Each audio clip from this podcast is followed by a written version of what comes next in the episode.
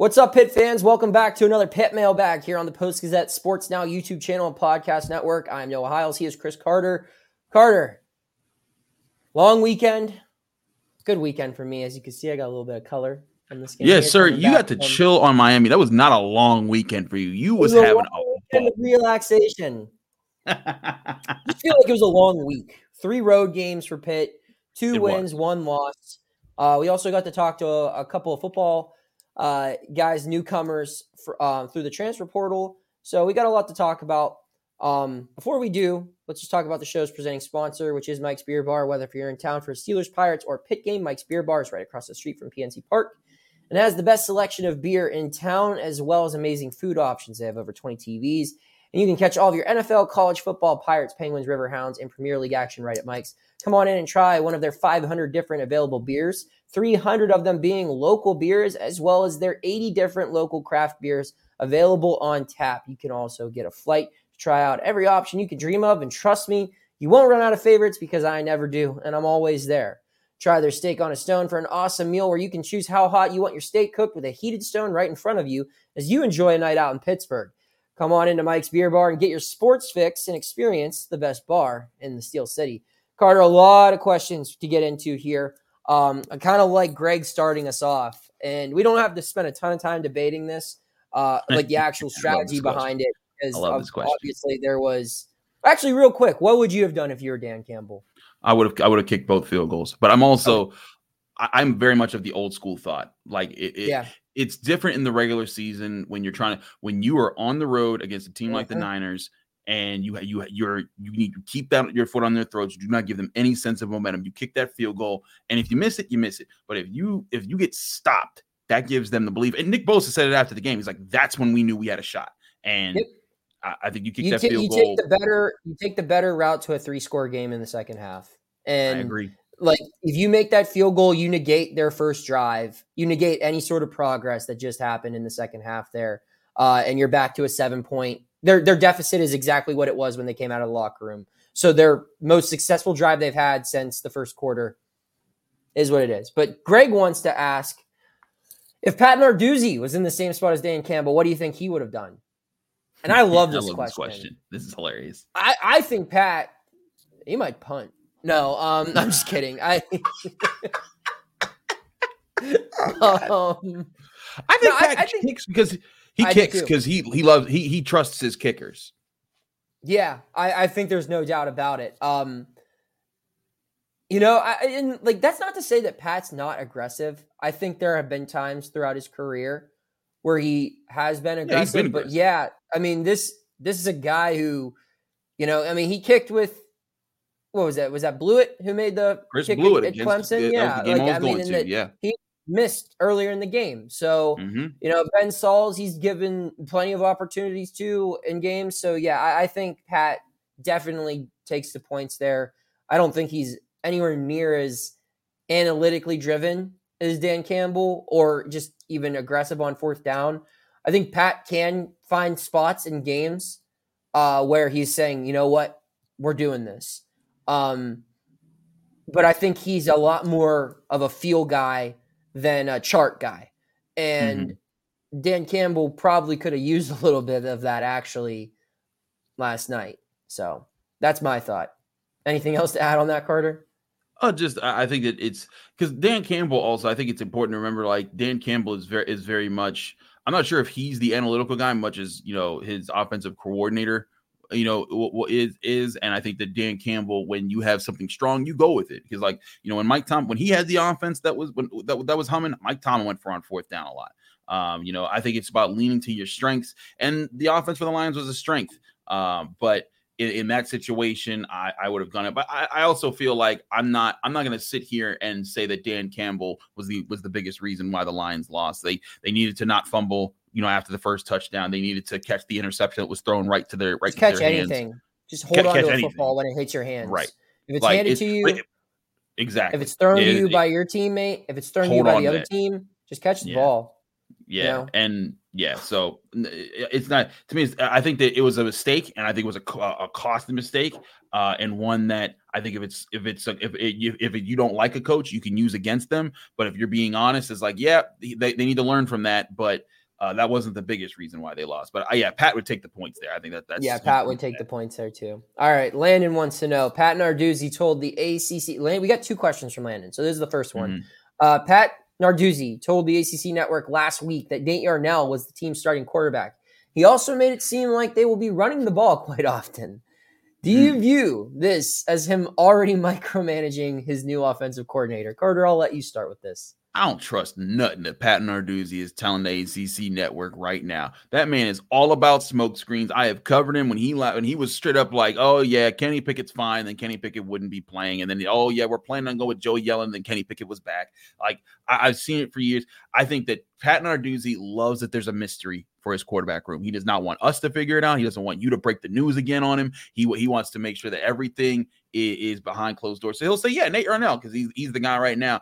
But I don't, for one sec, put much stock into it. They're going to go into to spring camp. They're going to see who who does well there, and then that'll give us a little bit of an inkling, and then we'll see how it plays out from there. But I don't I don't put much stock into this right now. And honestly, I don't think Pat Narduzzi is going to micromanage the, the, the O C, and particularly because he had to fire a lot of the guys that he trusted for a long time. Andre Powell, Tim Salem, two guys. And you, and you could throw Borbs in there, but those two guys specifically, Powell and Salem, have been with him since he got here, and he was forced to let them forced to let them go. If I'm Pat Narduzzi, I you know I probably wouldn't. If I was Pat Narduzzi, I don't think he would have done that unless it was kind of part of a, hey, we need to flip up a lot of things on offense, and clearly what you've been doing ain't working. We're going to go with this new guy, and he, we're going to give him some some autonomy. Not complete autonomy, but some.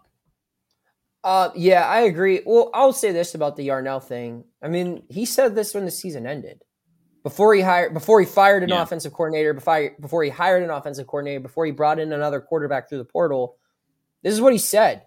This is a guy that he picked up. He, he made the call that Yarnell was mm-hmm. starting those last two games. That mm-hmm. wasn't Frank's call. Like he said, the other decisions were. That's true. So That's true. This is what he wanted. And so and, and Pat Narduzzi has to say this. He can't just go back on his word before right. the spring season starts.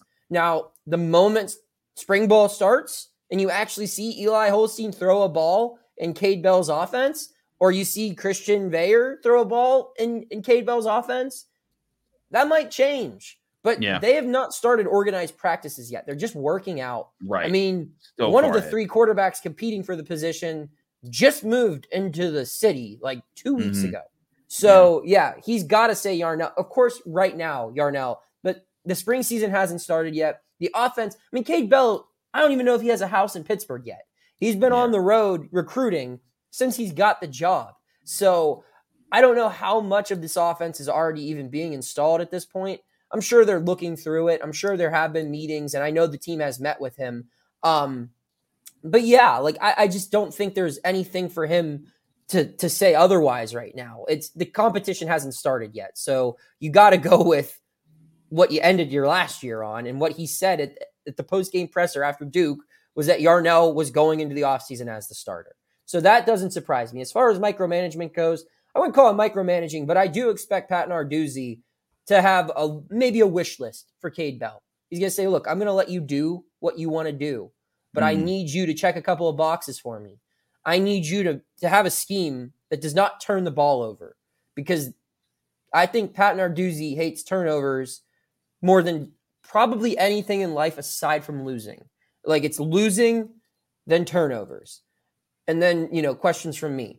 And then, then, but I'm just kidding. But overall, in a, in a serious note, like he doesn't like turnovers. So that's probably one thing. He's like, I, I want splash plays, but I want them to come with, you know, without a ton of risk. And I think another thing is, yes, he does want there to be a ground game. Now, you know, what him telling the A C C that there's going to be a lot of running, who knows? Again, these players have not even started practicing the offense yet officially. So I think he does want a run game just because he wants his defense to be fresh. That's always his philosophy. And you could talk about any coach in the country, a college mm-hmm. or professional. And even if they are defensive guys or a C E O, they they want to let their offensive coordinator have freedom. And even the offensive coordinators with the most freedom, they still have to go within the parameters of what their head coach's overall vision of the team is.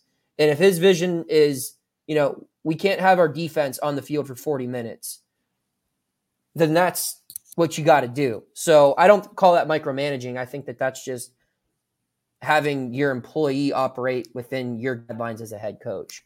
So that's what I would have to say on that. Is that fair, Carter? Yeah, that's fair. Okay. Landon, part two, wants to know. Man, Landon's been tuning into the A C C network. Uh, another thing, Narduzzi's recent comments.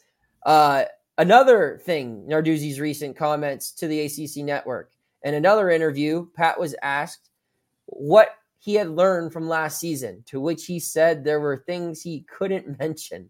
That's a very pat answer. Uh, what do you think he was talking about? Um, I think if I had to guess, not even off of guess, I've uh, going off of what I've had, discussions that I've had in the offseason since these new hires have been made, particularly since Kade Bell was made, I think the difference we're going to see in practice is a lot more team instruction for offense. I think mm-hmm. there was a lot of individual, individualized position coaching when you can do that. You can get your offensive lines timing down and your receivers can run some crisp routes.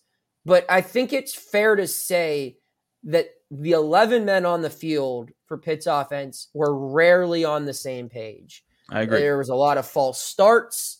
There were a lot of fumbled handoffs. There were a lot of illegal shifts or formations. There were just a lot of self-imposed mistakes. And so maybe what he's saying here, where he talked, because the quote, yeah, he said there were a lot of, there were some things we weren't doing in practice that he couldn't mention. He's obviously not going to tell you his program's biggest flaws on national television. That's right. He's smarter than that. Um, but I think, yeah, I think that there's probably going, I think he, what he's probably alluding to is they, there needs to be more group instruction. And I think that that's going to be something that we see with Kade Bell. I think there's going to be more of a focus of, hey, we need to work on things together. That way you're more comfortable practicing with these blocks with a running back actually running behind you while you're making them mm-hmm. or making this throw with your center standing in front of you and throwing through windows. I think that's going to be more of a focus. I, I think part of what he was referring to, one, is the fact that this is that was his first ever. Was that, was that, was that his first losing season? No, he was five and seven. Second, once. yeah, second. So it was the second losing mm-hmm. season in a long time at Pitt. Worst season by far, three and nine. I, I bet you there's a lot of things Pat Narduzzi can say he learned about last year, but I think one thing that will take priority uh, is probably involving the instruction. And Pat's a guy, he doesn't want to throw his coaches under the bus unless their name's Mark Whipple. Um, you know, but uh, other than other than him, um, and I guess Frank Signoni kind of got there too with the, with the whole. Oh yeah, Frank the, Frank has some time yes, traps no, on his. Never mind. His coach. Uh, so Kade Bell, yeah. You better watch out. Um, but um, uh, but no, seriously, but like guys like Salem, guys like Powell, guys who have been loyal to Pat and he's been loyal to them, and I know for a fact that like there is a lot of trust among all, and not just those guys, but like.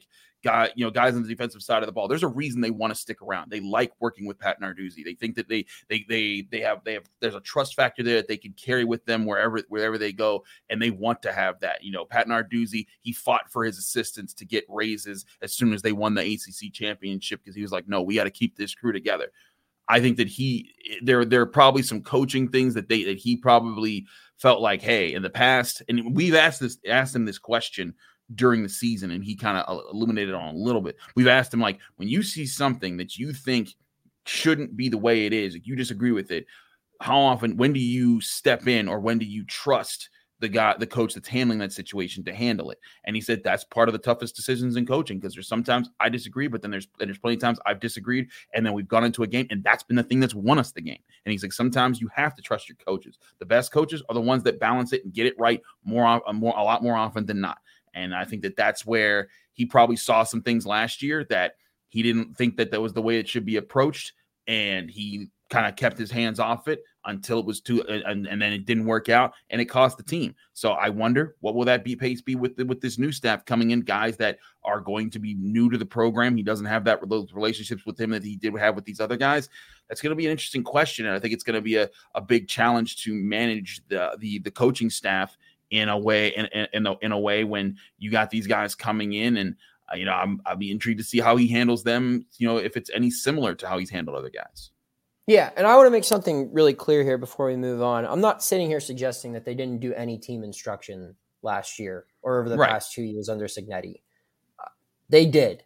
I'm saying that it clearly wasn't enough based off of how yeah. they looked. Yeah, they weren't a cohesive unit. And so I think that that, and again, this is off of a com- conversations I've had with sources, you know, who were around last year and who are coming in this year. And I, I think that there is a new vision about how they're going to go about constructing their practices. We'll see how mm-hmm. that goes. But I, I'm not sitting here saying that they never did group instruction, because that would be right. incorrect to say. I know they did group instruction. They just probably didn't do enough of it. Anyway, we'll move on to basketball now. This is an interesting question from George. He wants to know, at what point is good effort not enough for Jeff Capel? I understand that this is a young team, but we are far past the beginning stages of him trying to build a program. Is it wrong to be frustrated with the sense of pride that still comes with moral victories? You want to start here, Chris, or shall I? Sure, I could I could take this here. Um, I think part of it is acknowledging what kind of team this was this year. Like, both Noah and I came into the season and was like, we don't know if this is a tournament team. Like, like you know, this is the team with young guards. We need to see what they was doing. There was certainly some promise early on, but we said, like, the bumps were coming in the road, and they've certainly hit those bumps. Um, you know, with with freshman guards, uh, with a front court that needed to prove itself. Um, you know, the Twins had not bulked up. They, you know, the guy that might have been, you know, the answer for them at the five, you know, over Federico and Papa Conte got hurt before the season started. Like, and then these aren't excuses. These are just real, realistic. Like, these are the things that that, that Pitt's going through right now. Um, and they had, they had last year, they won with a team that was able to reestablish some culture for the program that hadn't been really been there to anything to build up, build upon in, in the years prior. So yeah, it's not the same as the, the beginning stages for him. Like, I think you get, you kind of give a wash for the first three years of Capel. And then when you look at what, what else kept happening, you know, players just making, you know, getting, getting arrested, you know, away from the program, injuries at the exact wrong times, Nike Sabande getting knocked out at the start of the season uh, before they even get, get on the court. Um, they, they faced a lot of adversity. So I, I agree. Like, listen, I hear the frustrations. It's tough. Um, but I think it depends on who you're, you're who you're talking about the frustrations from, because a lot of people at the end of the game, and no, I want to get your thoughts on, on this here. A lot of people at the end of the game said that was the worst play call that they could have called for Jalen uh, you know, to give the ball to Jalen Lowe in that situation. And I was like, I'm not going to say it's the worst, because you know what? They got him one-on-one with a center out of position. If, I think you you wanted to see, hey, that kid just drained a shot over Kyle Filipowski in a right. must-have situation in, in an extremely hostile environment a week before that, that game. I was I was okay with giving Jalen Lowe a chance to be the decision-maker here. It didn't work out. He also got fouled. Uh, but I, I think that there's times we we, we look at uh, um, we look at how – things play out, and because things didn't work, we say, oh, this is on coaching and this is this is on that. I think that if this was a team that if Bub if Bub Carrington and Jalen Lowe were juniors and they had been on the team and they'd been excelling for years, and this and they had brought in all this other talent, and this was the team that was supposed to be a top-level A C C team, I would hear you. But do not put the weight of the failures of Xavier Johnson and Audie's Tony and those years on this team, because they're struggling right now with what's clearly a very young squad. I think Jeff Capel is doing a good job developing guys. I think that he needs to add more pieces after this season is over. And I still think they, they can make an interesting push here and be a bit better contender in the A C C as this season goes on. But I, I think that part of this frustration is building off of the past failures. That's just been Pitt basketball since Jamie Dixon left. Yeah. Um, I agree with pretty much everything you said there, but I, I want to say on a different note, I mean, what do you want him to say? Like there, there's yeah. just certain yeah. things that it's like, it's coach speak. We suck, and guys. While, well, yeah, like we lost again. Questions, you know, like you got to point out your effort, you know, like that's just, yeah. it's, it's, I don't really like those quotes, you know, like every, uh, like every post-game presser from Jeff starts off, first off, got to yep. give credit to Team X if they X, lose X, or yeah. you know first off you know he always gives credit to the opposition to open. He already says credit to Team X, and if they won, you know, they played a great game, blah blah blah, or if they lost, if Pitt beat that team, he'll say, you know, they were a tough opponent, blah blah blah. Like that's just that's just a f- formula of rhetoric on his end, and I, I get why it seems redundant to fans who have been waiting for him to make this a more stable program over the last, whatever it's been now, five, six years. Mm-hmm. Um, but yeah, like what else do you want him to say in those areas? His team did keep fighting. And I understand yeah. that you got to start finishing those battles. Um, and it's okay to be frustrated that they're not finishing those battles. He's frustrated too. But again, what do you want him to say there? And I mean, I can tell you what I want him to say. I want mm-hmm. him to say, you know, this is X player's fault, because that's going to be a lot more of an entertaining story to write. But mm-hmm. that's not good for Jeff. That's not good for the team. That's not good for the program. He has to be composed. He has to say, he has to say the right things rather than maybe what's actually on his mind. He's pissed. He's not sitting there going home afterwards being like, you know, he doesn't get off the podium and then skip to the locker room and be like, golly gee, my team had a great effort today. I could care less about the result. It's not who he is. He's he's right. livid. As soon, I mean, I, I'm most road games, I make the walk with him back to the mm-hmm. locker room to talk to players. It's an awkward walk. It's an yeah. awkward walk. He is not in the mood for small talk after those losses. And I get it. He has to just say what he has to say. He's frustrated. He wants to win just as bad as all these fans want Pitt to win. I can promise you that. And I don't think they're super far away. As far as the play call goes, Carter, I agree. I thought it was a good call. First off, Jalen Lowe's been this team's best player over the last month. Yep. There, there's no debating it. I mean, we could talk about Blake's individual effort against Duke. That was the mm-hmm. best single game performance. But if you Absolutely. look at what Jalen Lowe has done really since Christmas break, since December thirtieth to now, so this comes out on January thirtieth, over the last month, Jalen Lowe has been the most efficient player. He mm-hmm. has shot the basketball the best inside and outside. He's the only guard that can consistently get to the rim. He doesn't get into foul trouble. He, and he makes shots. I mean, he was the reason they fought their way back into that game. He He was the difference maker yeah, in that game. Absolutely. You put the ball in your player's best hands, or your best player's hands. Jalen Lowe's the best player on this team right now. Blake is the most established player. He's the leader, mm-hmm. and he can be the biggest difference maker. But Jalen Lowe is the best player on the team. Je- Jeff said after the game he wanted it in a guard's hands. They put it in their best guard's hands. There were other options. But that's Jeff can't make him go with a different option. He can draw up a play and say, these are your options. Like you pointed out, Carter, he got a one-on-one isolation opportunity with five seconds left at the elbow, a spot that he's pretty good from against mm-hmm. a center and a tall and not a tall center for that matter. Yeah. He's six foot seven, six, seven maybe seven. like yeah. like five inches taller than Lowe, a guy who shot a three-pointer in the eye of a guy who's eleven inches taller than him the mm-hmm. weekend prior. So he got the look that he wanted. It is what it is. It didn't work out. I understand that some people yeah. wanted Blake to take that shot. Blake had a chance to take that shot, but Jeff drew up a play to get his best player. best current player of the ball, and mm-hmm. let the cards fall where they went. And it just didn't work out. I think one thing on, on the note that you said about, you know, Jeff Capel skipping to the lock, not skipping to the locker room after a win, like he's, he's happy. I think it's very funny. People do not understand the first elements of today's coaching.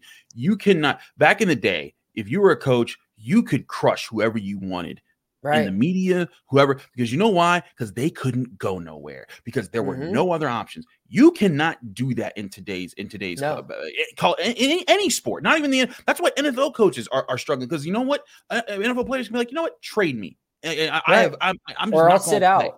Yeah, yeah. So like people have to understand like the the military military like oh, I'm gonna put my fist, my fist down on this guy and he's just gonna have to listen. You can't play that card all but like maybe one or two times. And because like, because the thing is, you got to make it count. Even heck, even Chuck Noll used to be like that. Like there were times that he wouldn't get angry until it was the right moment. Because he and, and that was back when you could just do whatever you wanted. Right. You could tell Mel Blunt, sue me. I literally do not care. You will be playing cornerback for, for us next year. For Jeff, he has to not only I, I think one of the best things that he said this year was when he was talking about How, how he works with how he coaches guys. You you tell them the truth. You you you put confidence in them. You believe in them, and you get them to believe in themselves. But you do, it doesn't mean you don't lie. It doesn't mean you lie to them and say, "Hey, you're doing great" when you're not. But you tell them the truth, and you put confidence in them. That's that's what coaching is nowadays, and it's I think that's what. And if anyone wants him to just be like, ah, Jalen Lowe is an idiot there, that'd be the dumbest thing you could do. And if J- right. if, if Jeff Capel said that, I would say, yeah, then he has to go. But he's never done that to any of his players. And that's why the guys who do that aren't around anymore. That's why so exactly. many of these old school coaches are retiring from college football, college basketball. because mm-hmm. it's a transactional game. It's free agency every year. Yep. And in any sport, you got to be careful what you say about your free agents, because one one thing can lead them a step closer to the plank. So I completely mm-hmm. agree. And he's he's said he's said this to us a million times, that you can't you can't say that anymore. It's just not a productive, like overall, even if they don't have the freedom, it's not productive to just crap on eighteen year olds. You know, right. Like there's a way to do it with building confidence. It's a way to a way to hold people accountable while also installing confidence. And I think Jeff toes that line pretty well. Mm-hmm. On the note of confidence and, and and accountability, Mike wants to know which of the forwards on Pitt's roster do you feel which which of the forwards on Pitt's roster do you feel provide the most long term value? I'll start with this. Um, I'll say Papa Conte. No, I was just gonna say that's my answer too. I, I don't. I don't know. I mean, like, I don't know what you do with the front court guys right now. Yeah, if you're Pitt moving. Like, I, I like. It's hard to imagine a world where only one Diaz Graham twin is around, right? Right. But I don't know what your roster, what your roster gains from having Jorge there, if you know what what has he really displayed it through two seasons, if he's gonna if yeah. he's out for the year, which I've been told. Um you know, what what are you, what are you getting with having him as a junior? If if Amde comes in or Amdi comes in uh next year and he's just as good of a player as a freshman, then like what are you didn't they just kind of do that same thing with Nate Santos this last offseason? Yeah. You know, and Will Jeffress, same thing. He's got eligibility, but Can can you find someone with more value than him in the portal? I get he's a leader, but what's that leadership brought this year? twelve wins, you know. Yeah. So that and, and even Guillermo, who is probably their most productive, at least offensive big, um, can you go get that elsewhere in the portal? Probably. I I don't think, and like obviously you don't want to just completely blow up your front court and everything, but. Pitt isn't a team where it's like you can just go out and get a Hunter Dickinson in the transfer portal. I'm not saying right. that, but I'm saying with what they have right now, value-wise, Pitt can afford to replace it pretty easily um, through the portal. It, it, it, you're not getting a ton. I think Fetty still has the most long-term value because of what we have seen him do. And Guillermo's yeah. not far behind, because I think Guillermo can be a decent player. But with Jeffress, with With Jorge, I, I don't see, unless something changes this year, and I understand that they're both great to talk to, they're both good kids, uh, and they they deserve to be at Pitt. But I don't know if you're better off bringing both of them back next year. So the most long-term value is somebody that is completely unproven, and that's Conte. I think that's my answer. Uh, listen, Conte is, it, it, it presents a really good chance to reset what they want to do in the front court. You know, this is I, I think that's another part of this, was that Federico was never supposed to be the star, or the, or right. not the star, but he was never supposed to be the guy that, that drove the, the the forwards as far as the paint play. That was always supposed to be John Hughley, and then John Hughley did what John Hughley did, and so he's out of the program. Um, and so they've had to reset things. The twins were supposed to also be support in that department. Like, you know, if if things had worked the way that, you know, that, that you, you'd hoped that, that it worked for Pitt, John Hughley would be the starting center right now. He would be really physical. He would be helping Pitt dominate the paint. This would be a whole different looking team. They're reeling from that. Conte came in. He was supposed to help with that. Maybe not be dominant, but be the guy that could emerge the way that Jalen and Bub have emerged for them. He got hurt. He's, he's out there. So Conte's the obvious answer. But I'll say this about Guillermo. I think that Guillermo, he's getting better with knowing when to do certain things. I also think he's getting, he is getting stronger. Like, he's still not where you want him. He still gets knocked over very easily. But I remember, not that he was as, you know, light uh, in in weight uh, of as Guillermo, but I remember Aaron Gray when he first got to Pitt in his first two two years. There were times he looked completely useless. Like like despite his seven, like there were times he was just like that, that guy. He's not he's not built for this. And it was like late his junior year, that guy figured it out. And it was like, oh, That's what they've been working on. And then his senior year, he was a bad man. And like that's it took time to develop. And who knows? Maybe it'll take Guillermo and Jorge time to develop into being those types of players. Guillermo's clearly an asset right now to the team. You want him to be a better asset than he is, but he but I, I think that there's time, there's ways to grow there. So I'll still say Guillermo as far as players that are playing right now, because I think in two years' time, he can grow into a much more dangerous player than he currently is. I think that Jorge can as well. Um, you know, he's injured, like you said, but um, you know, I think that they they still have potential there. But that should not stop anybody from reinvesting and going and getting in, in better players. That's just today's college basketball. Just like players can leave you, you can go and get better players. Pitt's got to do that ne- next next year. I think they cannot just come back and just hope everything's going to be hunky dory uh, with the uh, with the front court. All right, and we, we wrap this one up with uh, a question from one of my favorite accounts on Twitter, Ghost of Whip. Uh, just very entertaining. Salute, Pitt salute Twitter to account. Ghost. He's hilarious. Shouldn't he be Ghost of Signetti now? Nah, Mark Whipple's too legendary for that. And not nothing right, against Frank, enough. But like Whip yeah. had some great great liners out there, man. All right, fair enough. Uh, he wants to know. This is a fun one. If you were able to take one player off of each of Pitt's rivals. In this case, West Virginia and Penn State, what two current players on the rivals' teams would you bring on to Pitt's current roster to improve it? So Carter and I did a little bit of uh, we doctored this question a little bit. So he's going to go with football, and he's going to go with last year's football team.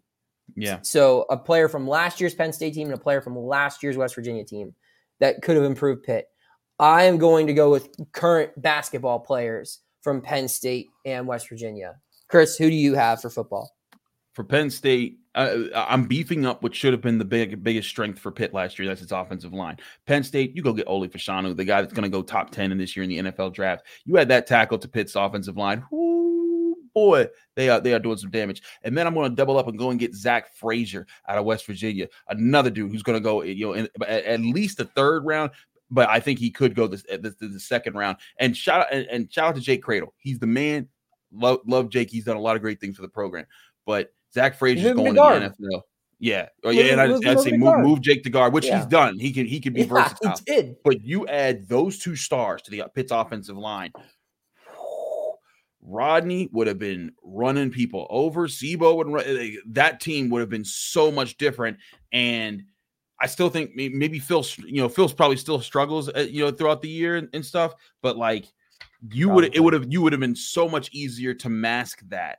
With that, with that dominant of an offensive line, because those would have been two N F L players on your O, o- line. It, w- it would have made this another great draft class for Pitt, because then I, I think that the team would have been better. And then maybe M J Devonshire, Marquez Williams, A J Woods, they're being looked at in a different way. Also, shout out to A J Woods. Uh, he got he apparently did impress some really good people uh, at the shrine at the Shrine Bowl. So uh, good for him. Marquez out there still still proving it. Um, I, I think that those guys. Uh, they'd get, they'd get a little bit more play because Pitt would have been a better team this year. So those are my two. Who are your guys?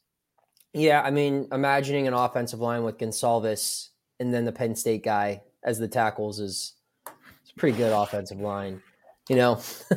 So uh, my two for basketball, uh, I think the the obvious of the two here is Jesse Edwards, putting him at center, yeah. taking him, plucking him from West Virginia. I mean, he was a guy that was really good at Syracuse, um, and just.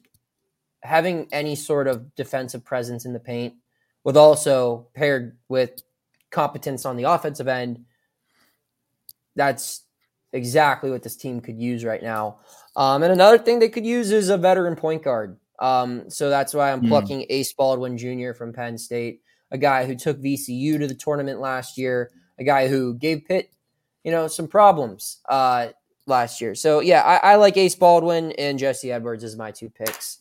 For me. Uh, yeah, so that's it. Carter, another mailbag bag in the books. Any final thoughts? I'm uh, just excited to see what Pitt does when they return home after the long road trip. Do they do they reset things? They get a chance to play Wednesday, so they get an extra day off there. Uh, so I'll be intrigued to see that. Stop by, as always, and see us in the press box if you're headed to the Pete. Uh, always happy to chat with people who are fans of this show and fans of our work. Yes, absolutely. Uh, we will have a lot of good stuff coming out this week. Um, Pitt. With a big game Wednesday against Wake Forest, like Carter talked about, we'll also be talking to a couple of players, newcomers from Pitt football, including one Eli Holstein. He will be talking with us this week on the South Side. So a lot of good stuff to look forward to as far as our coverage. You can check out all of the Pittsburgh Post-Gazette sports coverage at post dash gazette dot com. And you can check out all of our commentary here on the Post-Gazette Sports Now YouTube channel and podcast network. He is Chris Carter. I'm Noah Hiles. We're signing off saying we'll see you next week.